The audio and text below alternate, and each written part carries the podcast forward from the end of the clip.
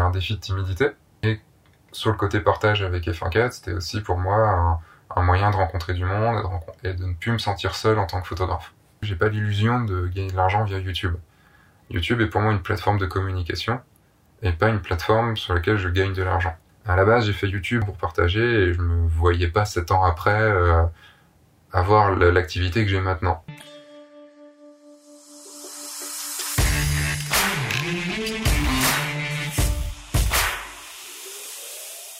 Bienvenue chez les créateurs vidéo, le podcast. Alors on est aujourd'hui avec Sébastien Roignan. Bonjour Sébastien. Bonjour Sylvain. Ta chaîne c'est F14, euh, chaîne photographie, 80 000 abonnés qui existe depuis au moins 5 ou 6 ans si je dis pas de bêtises. Même 7 ans en juillet prochain, en juillet 2019, ça fera 7 ans. Voilà, donc euh, bonne, bonne historique déjà sur YouTube. Euh, Est-ce que tu peux déjà nous parler un petit peu de toi et de ta chaîne, comment elle a démarré? Euh, donc je suis donc bonjour, je m'appelle Sébastien Roignan. euh, je suis photographe depuis pas mal d'années maintenant et, euh, et j'ai découvert euh, enfin j'ai découvert la photographie pour vraiment pour m'exprimer. C'est devenu un métier au bout de deux ans parce que parce que j'étais dans une période de ma vie où j'avais besoin de mon métier marchait pas trop, j'avais besoin de gagner ma vie et, euh, et la photo me tentait bien. J'y ai trouvé un, grand plaisir euh, et, un grand bonheur autant pour moi que pour les gens pour qui je faisais de la photo. Donc ça m'a permis de, de prendre conscience qu'on pouvait faire du bien aux autres en, faisant le métier qu'on aime. Et en 2012, 2011-2012, j'ai voulu commencer à, à partager un petit peu ce que j'avais appris et à dire aux autres, ben c'est possible, c'est faisable. Si moi je l'ai fait, vous, pouvez le faire. Et donc, en, après quelques essais, en juillet 2012, j'ai lancé F1.4 en pleine ouverture, euh, avec une promesse qui était euh, que j'aurais jamais cru tenir pendant sept ans, qui était d'une vidéo chaque dimanche.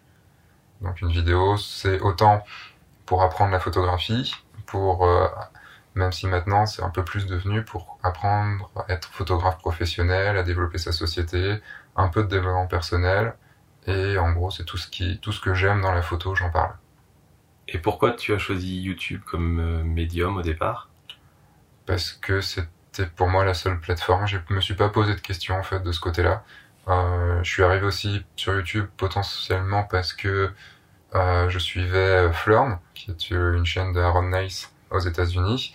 J'ai suivi ses débuts quand il faisait ça dans sa cuisine avec sa copine. Et, je me suis dit, c'est génial ce qu'il fait, c'était sur Photoshop. Et lui, faisait une vidéo chaque jour, cinq jours par semaine ce qui est assez énorme. Et il a tenu, il a tenu bon. Maintenant, il a monté un truc qui est juste euh, absolument oufissime dans le monde. Et, euh, et je me suis dit bon bah c'est mieux de le faire en vidéo qu'en que en, en, écrit, parce qu'en écrit il y avait déjà beaucoup de choses. Donc euh, bah moi qui suis timide, mettons même je me mets en scène et puis euh, et puis on se lance, on verra. Ok, donc il y avait aussi un, un côté, aussi de ce que je comprends, défi personnel presque? Oui, c'est, je dirais surtout l'envie de partager. Je pense que faut pas le faire, enfin surtout dans le monde du tuto, faut pas le faire si on n'a pas l'envie de partager. Et là, il y avait vraiment cette envie de partager. Si on n'a pas envie, on tient allez deux mois et on va pas tenir sept ans.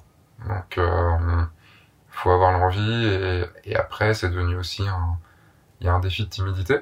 Il y a aussi un, en discutant avec beaucoup beaucoup de photographes et de modèles, on voit qu'on fait de la photo d'un côté ou de l'autre de l'appareil photo pour euh, la plupart du temps parce qu'on est timide, parce qu'on est aussi pour, enfin, pour rencontrer du monde. C'est une façon d'aller aborder des gens en parlant de, enfin, en ayant cette euh, passion commune.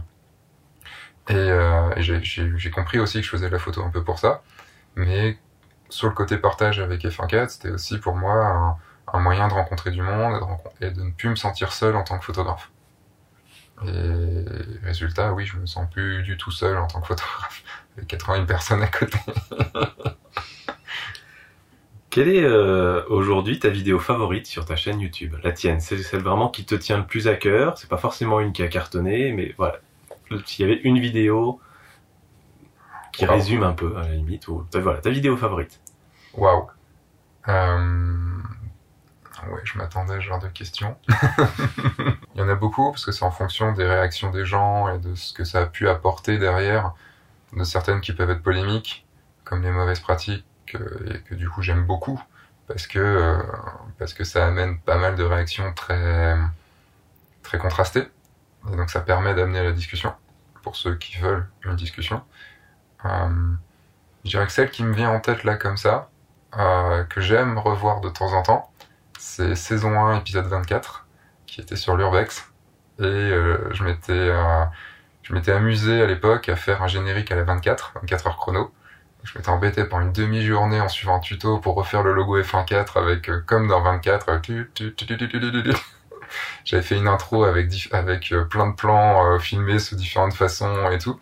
Je m'étais éclaté au montage et puis j'avais fait le, donc une, une visite urbex, apprendre un petit peu ce que c'était la photo urbex avec tous les, tous les difficultés qu'il peut y avoir, la dangerosité du truc, le respect et tout ça. Et je l'avais un peu joué à la Beer Grylls, euh, Man vs Wild. Euh, allez, venez, on va dans les endroits un peu compliqués, tout ça. C'était déjà il y a, six ans. Comment, comment tu fais vivre ta communauté aujourd'hui, tous ces gens qui suivent F1.4 euh, C'est quoi tes outils, tes pratiques, ta philosophie derrière la communauté? Comment tu fais vivre la communauté F1.4 d'une manière générale? Je pense pas que je sois le mieux placé en termes de gestion de communauté. Euh, j'ai été beaucoup mieux dans F1.4 que maintenant, dans le sens où j'avais des groupes Facebook. À l'époque où les groupes Facebook c'était chiant, chiant à, utiliser. Quand je vois tous les, tous les outils qu'on a maintenant en 2019 pour gérer les groupes, je me suis dit, si j'avais eu ça à l'époque, peut-être que j'aurais pas fermé mes groupes, euh, parce que j'avais quand même un groupe de 25 000, un groupe de 20 000, un groupe de 15 000, donc euh, ça faisait pas mal de monde, mais c'était impossible à gérer. Euh, pour l'instant, j'utilise bah, YouTube, évidemment, par mes vidéos, en essayant de, de, de traiter des sujets que, que j'aime, euh, par Instagram, beaucoup par Instagram maintenant, plus que par Facebook. Euh, sur Instagram avec les stories, qui marchent très bien. Euh, de montrer aussi, j'ai décidé il y a pas très très longtemps de regrouper mes comptes, de mettre mon, de regrouper mes deux pages Facebook en une seule page sur F1.4, de regrouper mes deux comptes Instagram, donc j'ai photographe et formation, de tout mettre sur formation. Donc c'est F1.4 Sébastien Roignan, ou Sébastien, plutôt Sébastien Roignan F1.4. Et euh, là-dessus, euh, c'est plus du côté euh, montrer un petit peu ce qui se passe, la vie un petit peu autour, les backstage de shooting, montrer euh, que des fois c'est cool, des fois c'est moins cool, euh, répondre aux questions. Beaucoup, euh, je passe pas mal de temps à répondre aux questions. euh, je lance des questions sur en story et euh, j'y réponds que ce soit sur le mariage, sur la, photo pro, sur la photo tout court. Quelques lives, j'aime bien les lives. Et essentiellement, bah, durant la rencontre, durant mes workshops, durant des apéros, et le salon de la photo qui est un rendez-vous annuel où, on passe cinq jours à discuter, à échanger, à rigoler.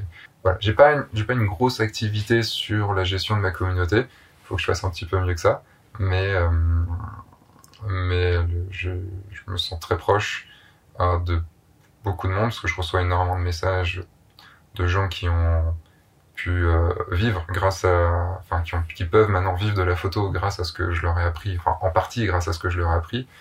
Et euh, parce qu'en 7 ans, ben, des gens qui ont commencé avec F1.4 au bout de en 2012, 13, 14, maintenant peuvent passer pro et quand tu vois ce que font certaines personnes, là, ben, au moment où est enregistré cette, euh, cette- ce podcast, euh, on est lundi, mercredi commencent euh, les sorties des interviews d'auditeurs et je suis toujours bluffé par, par ce qu'ils font parce qu'il y, en- a qui ont un niveau juste absolument pff, oufissime quoi. Donc donc voilà, j'ai je suis pas forcément mieux placé pour donner plein de conseils là-dessus, mais euh, je fais au mieux euh, parce que j'ai aussi mon côté très solitaire. Donc je fais au mieux pour euh, garder mon côté solitaire tout en ayant euh, quand même disant coucou. euh, bon bon, on va faire des choses ensemble parce que si vous me suivez, comment dire, c'est qu'on peut faire. je peux peut-être vous apporter quelque chose qui vous permette d'aller mieux dans dans votre vie et dans, dans votre vie de photographe, ne serait-ce qu'en rencontrant d'autres personnes qui suivent aussi F1.4 et comme vous avez la même mentalité, ben, autant que vous vous rencontriez. si, si je résume, c'est quand même euh, c'est quand même pas mal tout ce que tu fais pour ta communauté, l'air de rien. Même si tu as, le sentiment que tu aurais pu faire plus, parce qu'avant, effectivement, tu avais ces gros groupes Facebook, et ce serait intéressant que tu m'expliques ensuite pourquoi tu les as fermés d'ailleurs. Mm. Euh, mais l'air de rien, euh, tu interagis avec ta communauté sur YouTube, sur Instagram, tu fais des lives, tu as des rencontres en réel, soit que toi tu organises, soit euh, dans le cadre d'un événement, salon de la photo ou autre. Mm. Tu as tes workshops, donc une petite communauté dans la communauté parce que c'est les workshoppers qui se retrouvent aussi entre eux, qui se connaissent les uns les autres, qui partagent et qui échangent entre eux. Donc l'air de rien, tout ça, ça vient finalement de la communauté F1.4, euh, que je connais un petit peu aussi, hein, Mm. voilà. Ouais, partie. c'est oui, j'en fais complètement partie. Et c'est pas rien. Alors évidemment, ça pourrait être plus, ça pourrait être différent, mais je trouve que c'est déjà pas rien. Est-ce que tu peux nous dire du coup pour les groupes Facebook, pourquoi tu les as fermés? C'était une décision qui était facile à prendre, pas facile? Enfin, j'imagine que c'était difficile. Ça a été une décision très compliquée à prendre parce que je sais est, que les groupes aident énormément de monde. Et euh, je l'ai bien vu. hein. On a fait la, j'ai pris la décision, c'était il y a trois ans, quelque chose comme ça. Ça va être en octobre 2015, 16, 16, 2016, 15 ou 16. Le, euh, il y avait beaucoup beaucoup de monde dessus. Euh, j'ai fait la fermeture des groupes en direct, euh, donc via un live sur YouTube, euh, tout ça.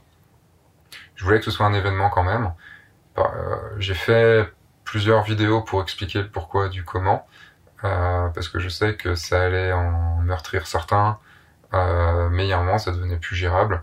J'avais un groupe de, de modérateurs qui étaient absolument géniaux, avec qui on s'entendait bien et tout. J'ai essayé d'aug- on était 8, j'ai essayé d'augmenter un petit peu le nombre de modérateurs, mais ça devenait encore plus compliqué à gérer. Je rappelle, à, cette époque-là, il n'y avait pas d'outils. Euh, le seul outil qu'on avait vraiment, c'était un outil pour euh, valider les, les postes ou pas. Mais donc c'était, ça demandait d'être tout le temps de- derrière l'ordi et tout.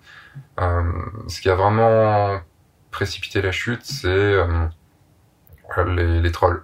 C'est les, euh, les gens qui sont là uniquement pour casser du monde et pour euh, enfin, du genre, euh, tu leur dis euh, bon ben je vais te bannir, Euh, je m'en fous, j'ai quatre autres comptes et je reviens demain. Donc euh, c'est ces gens-là. C'est malheureusement il y a toujours un, pourcentage très infime. Généralement c'est 1% de cons. Et euh, le truc quand t'as 100 personnes ça va, tu sais l'isoler très vite. Mais quand on a 25 000, ben, ça te fait 250. Et, et le truc c'est qu'ils entraînent aussi des gens qui trouvent que c'est cool. Et en fait non.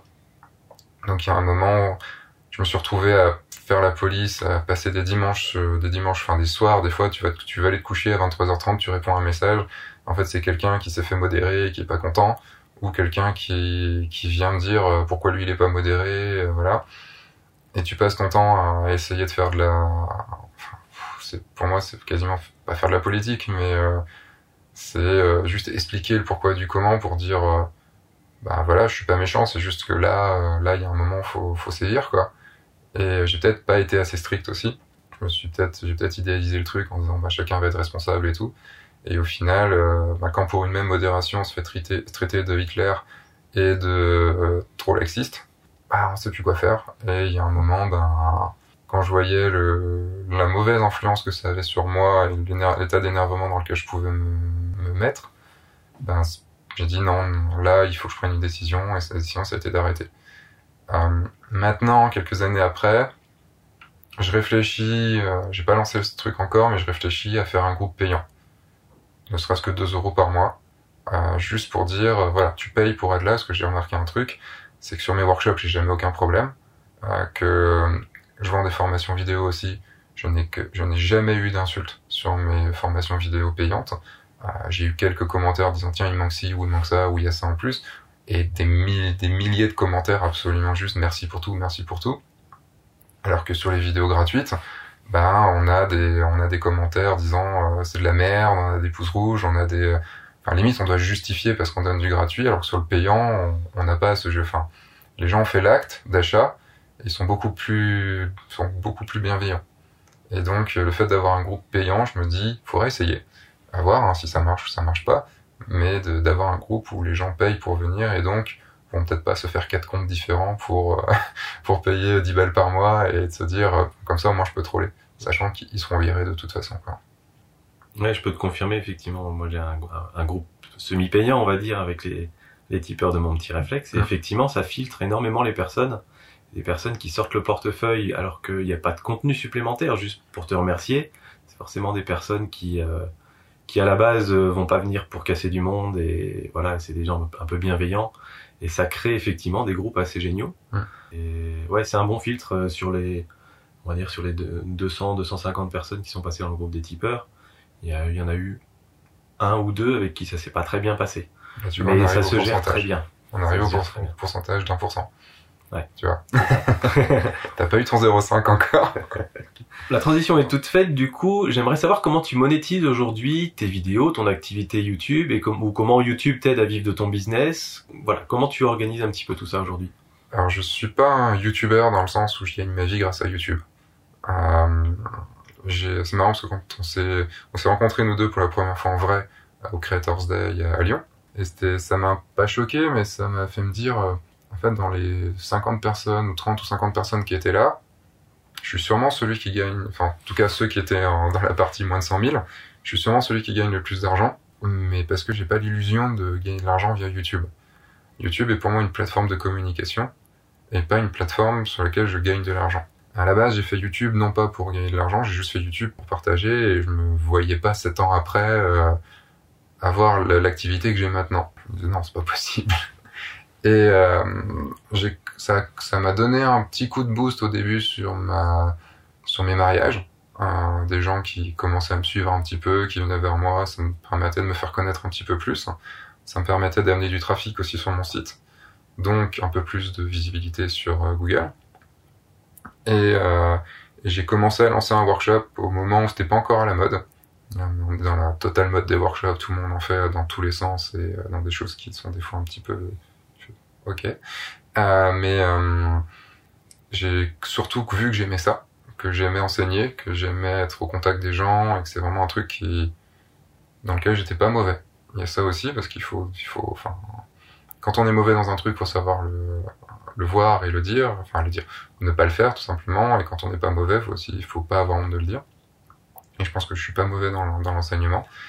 Et, euh, et donc, euh, bah, la façon dont je, je fais mon chiffre d'affaires grâce à, en partie grâce à YouTube, c'est euh, donc les formations que je vends. Cette année, c'est plus des formations en, live, donc c'est-à-dire des workshops mariage avec un suivi sur l'année, qui fait les trois quarts de mon chiffre d'affaires.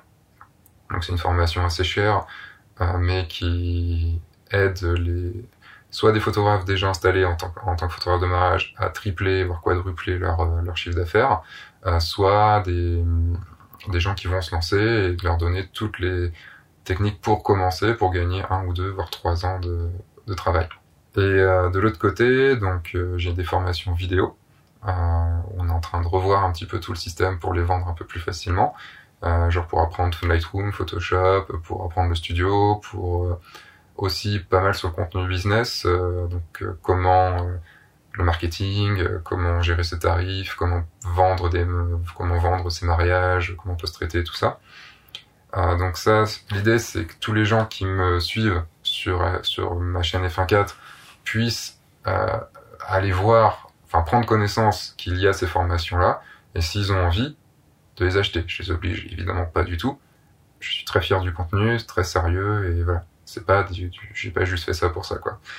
Euh, et dernière chose, c'est mes mariages. Donc, euh, je suis photographe de mariage forcément, comme je l'enseigne aussi. Et je veux pas être un formateur qui ne fait pas de photos, parce que ce serait pour moi la pire des horreurs. Et donc, j'ai beaucoup de clients qui sont des, des auditeurs de F1.4. Elle- On va dire que les trois quarts de ma clientèle sont des auditeurs de F1.4 et qui me suivent depuis des années, qui ont confiance en moi et qui me veulent sur leur mariage. D'un, parce que c'est moi, et de deux, parce que aussi, bah, et je l'espère majoritairement pour ça, parce que mes photos sont bien et que euh, ils aiment mon style et ma façon d'être avec eux. Donc voilà en gros comment est mon business, puisque en gros, YouTube doit me, ra- doit me rapporter à peu près, euh, allez, euh, en termes de Google AdSense, euh, enfin c'est pas si c'est AdSense, AdSense, ouais. ouais, doit me rapporter, allez, euh, 75 balles par mois.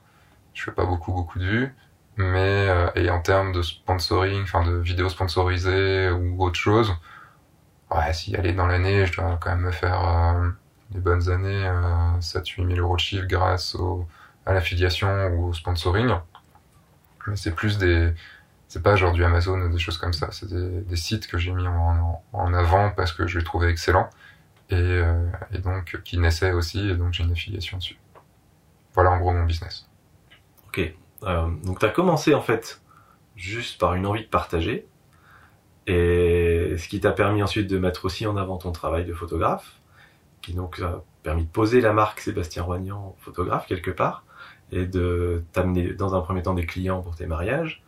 Et ensuite, par l'intermédiaire de tes vidéos YouTube, euh, euh, notamment tutoriels, tu t'es découvert en tant que formateur et, ça t'a permis ensuite de te dire, je pourrais aussi euh, vendre des formations, faire des workshops, qui fait qu'aujourd'hui, tu as, un business qui est assez complet finalement, parce que la partie YouTube, c'est une petite partie, mais que tu actives aussi un petit peu.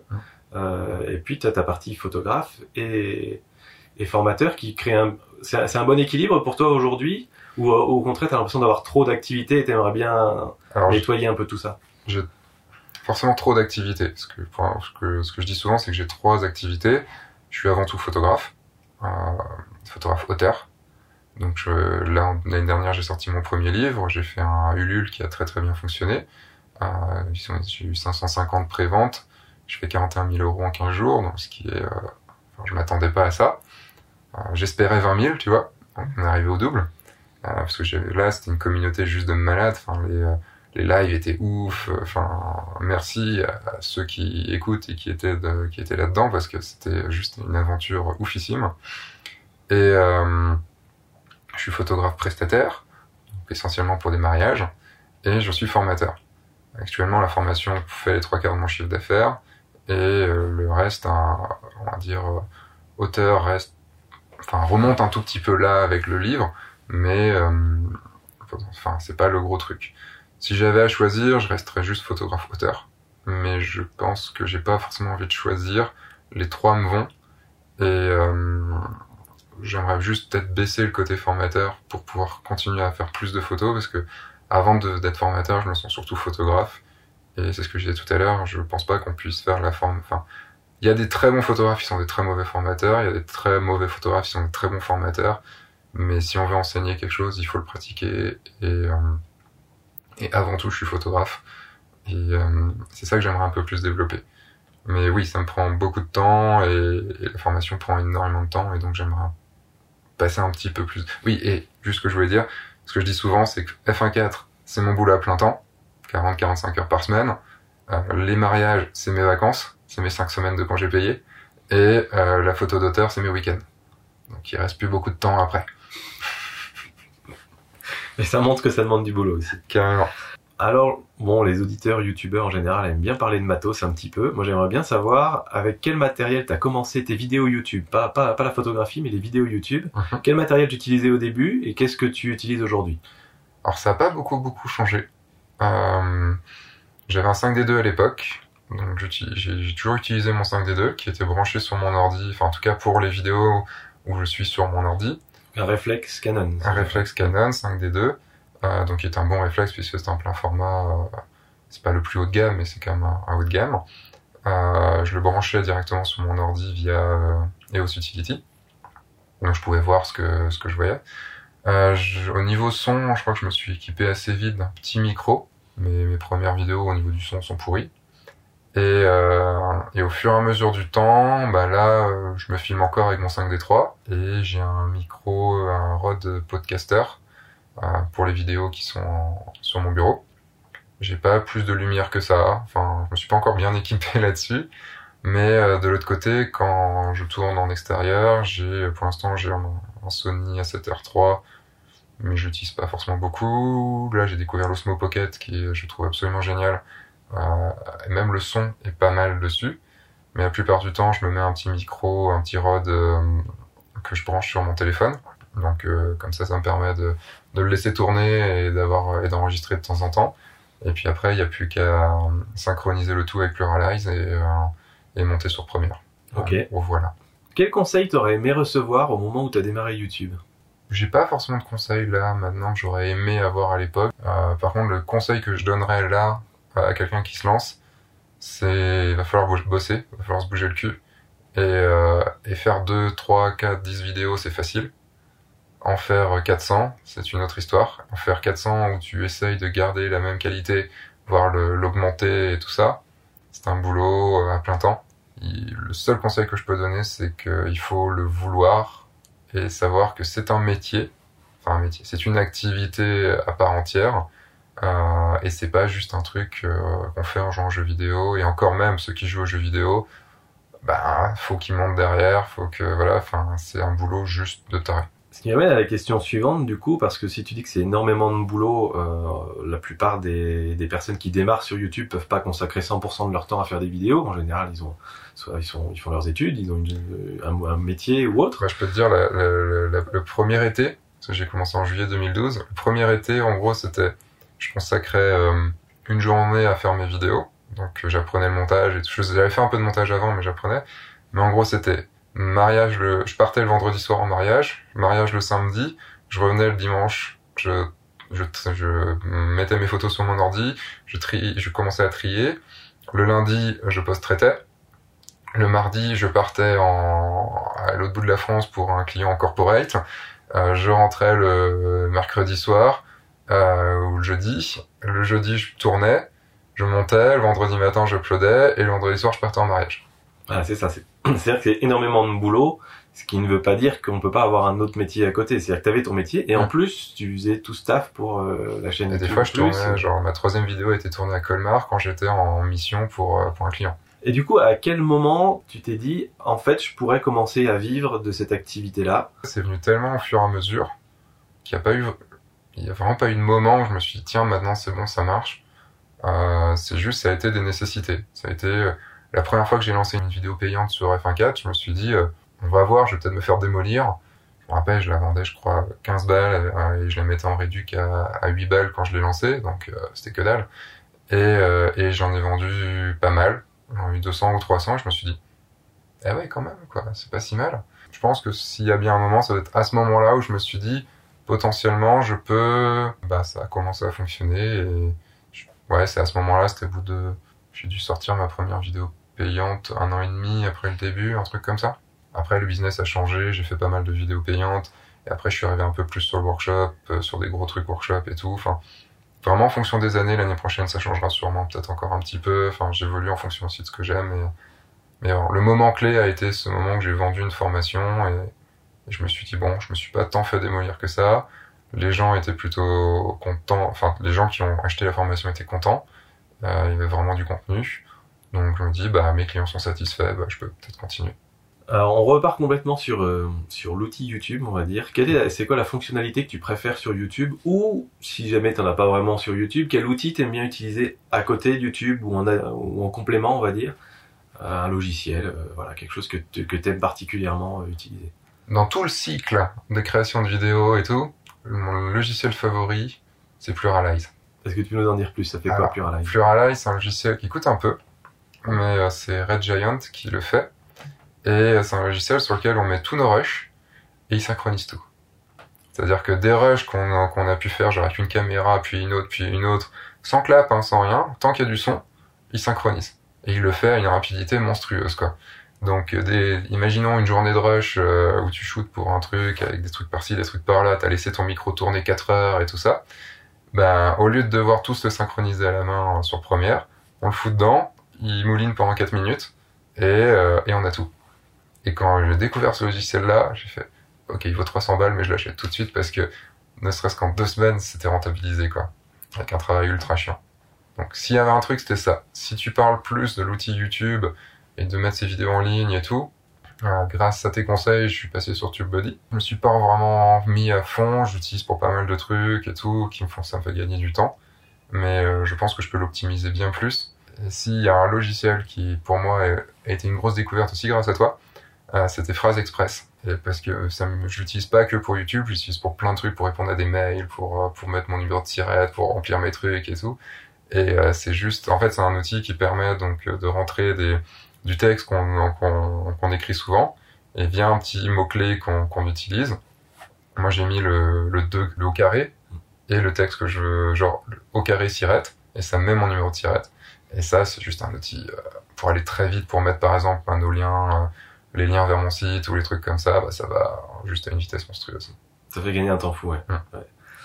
Euh, c'est quoi les, les, les, plans pour le futur de, de ta chaîne, de F1.4 Qu'est-ce que tu imagines dans un an, deux ans, trois ans? Ah, Là, c'est la question compliquée. parce que parce que ça change tellement dans ma tête. Les plans pour moi, c'est d'arriver à pérenniser le business.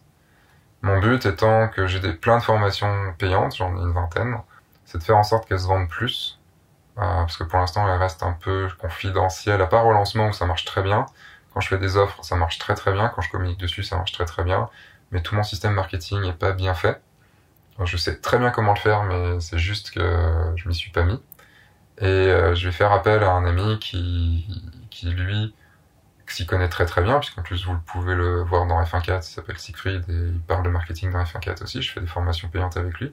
Et euh, l'idée c'était de moi de me consacrer plus sur le contenu parce que je sais que je suis bon à créer du contenu et de laisser toute cette partie marketing. De toute façon, il y a un truc, c'est que si on n'a pas d'argent, on peut pas faire ce qu'on fait.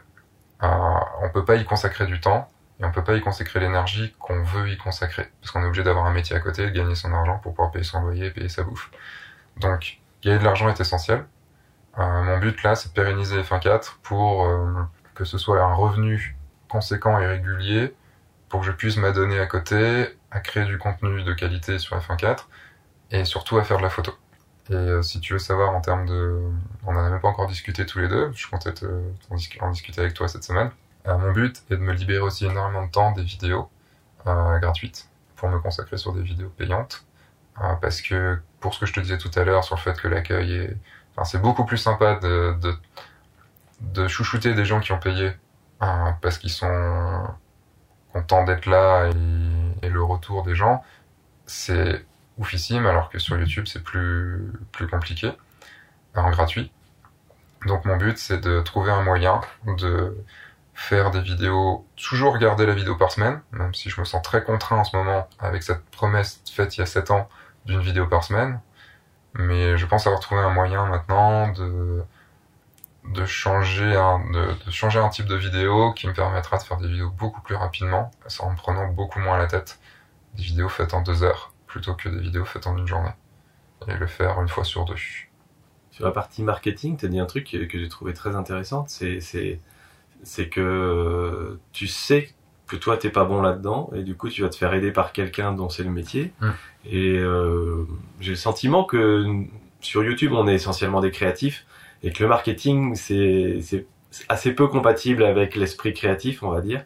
Et, et, je pense que c'est un bon conseil de se dire que au moment où vous avez besoin de mettre un coup de collier sur le marketing parce que vous avez des choses à vendre derrière pour pérenniser votre, euh, votre business et vous pouvoir continuer à poster sur YouTube, ça peut être un bon plan effectivement de s'entourer de quelqu'un qui s'y connaît là-dedans, qui lui par contre euh, saura pas forcément faire des bonnes vidéos YouTube, mais du coup chacun est dans son domaine et on, s'arrange bien là-dessus. En fait, il y a un truc qu'on peut extrapoler dans ce que tu dis, c'est euh, ne pas hésiter à déléguer.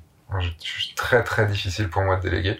Et bah, tu as rencontré Maxime, euh, qui est mon monteur maintenant depuis deux ans, plus de deux ans maintenant, deux ans et demi. Et euh, donc c'est quelqu'un que je paye à côté.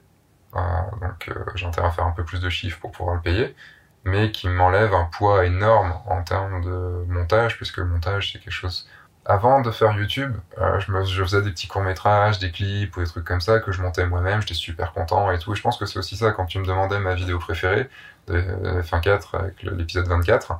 Euh, bah, j'étais content du montage, je suis fier de ce que j'ai fait pour. Euh, mais au fur et à mesure, monter une vidéo toutes les semaines, voire plus avec les vidéos payantes, euh, le fait de le faire faire par quelqu'un, j'ai pu déjà me concentrer plus sur les vidéos, sur le tournage des vidéos.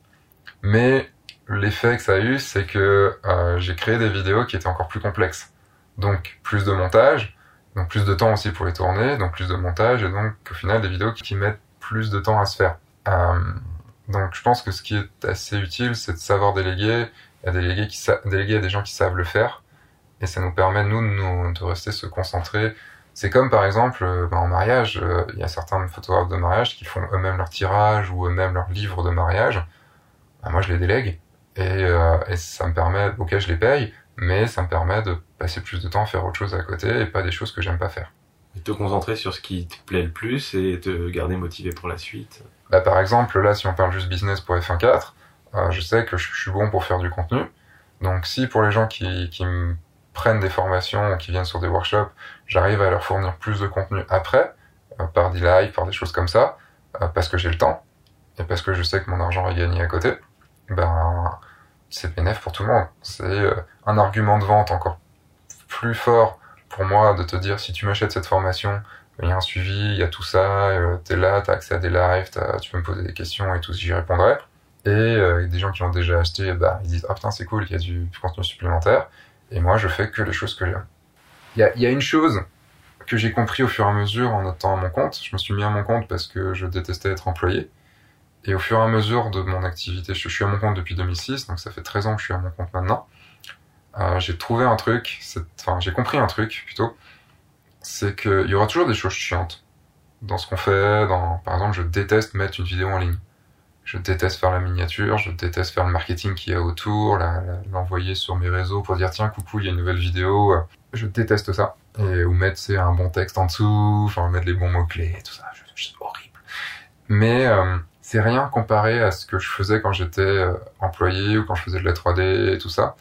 Euh, en fait, on, on- par exemple, quand je suis passé à mon compte, euh, je me suis dit que sur les 100% de choses que je faisais avant, là, en gros, je ne fais plus que les 40% qui, qui m'intéressent le plus. Après, dans ces 40%, il y a toujours les 10 premiers pourcents qui me font chier. Et en fur et à mesure, au fur et à mesure, en déléguant, en prenant un comptable, en prenant tout ça, ben, on n'arrive plus que sur les 10% qu'on qu'on adore, mais dans ces 10%, il y a toujours 1 ou 2% qu'on n'aime pas. Mais le tout, c'est d'arriver le plus proche de ce qu'on adore pour quasiment au final ne faire que ce qu'on adore. Super. Est-ce que tu peux dire à, à nos auditeurs où est-ce qu'on peut te retrouver, euh, comment, voilà, où, où t'es sur Internet, site Internet, chaîne YouTube, Oui, j'ai internet, j'ai une chaîne YouTube, puisque c'est pour ça que je suis là. site Internet et chaîne YouTube. Euh, de toute façon, tu mettras les liens dans, dans la description. Mhm. Euh, vous pouvez me retrouver donc sur la chaîne qui YouTube qui s'appelle F14 à pleine ouverture. Donc ça, c'est pour la chaîne YouTube. Sur le site fun4.com, puisque F14, si vous mettez tout en lettres, c'est F14. Donc ça fait F-U-N-Q-A-T-R-E.com. Donc ça fait Fun4. Il y a du fun en plus dedans. Oui, ce que j'ai pas dit, c'est quand même que dans mes tutos, euh, l'idée c'est de qu'on se prenne pas la tête, qu'il y ait du franc-parler et qu'on apprenne la photo sans, sans se prendre la tête. Et euh, sur mon, site auteur et prestataire, qui est sébastienroignan.com, donc là vous pouvez voir tout mon travail en photo de mariage et en photo auteur, le livre que j'ai sorti, tout ça. Sur Instagram, c'est @fun4, donc F-U-N-Q-A-T-R-E, et euh, vous avez aussi la page Facebook euh, Sébastien Roignan F1.4, que vous pourrez trouver aussi très facilement. Merci beaucoup Sébastien, c'était très sympa. Et bah, tous les auditeurs, on se retrouve bientôt pour un autre épisode avec un autre créateur vidéo. Et bah à bientôt. Et ben moi je vous dis à dimanche prochain pour une nouvelle vidéo. Entre temps sortez, faites des photos et amusez-vous. bien, bien placé celle-là. Salut. Au revoir.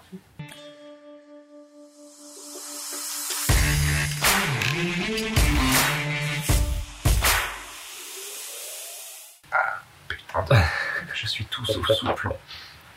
Ce que, ce que vous ne voyez pas, c'est qu'on est dans le noir avec des bougies et on est dans un truc, dans une chambre et je, assis par terre et je, comme je ne suis pas souple, c'est compliqué.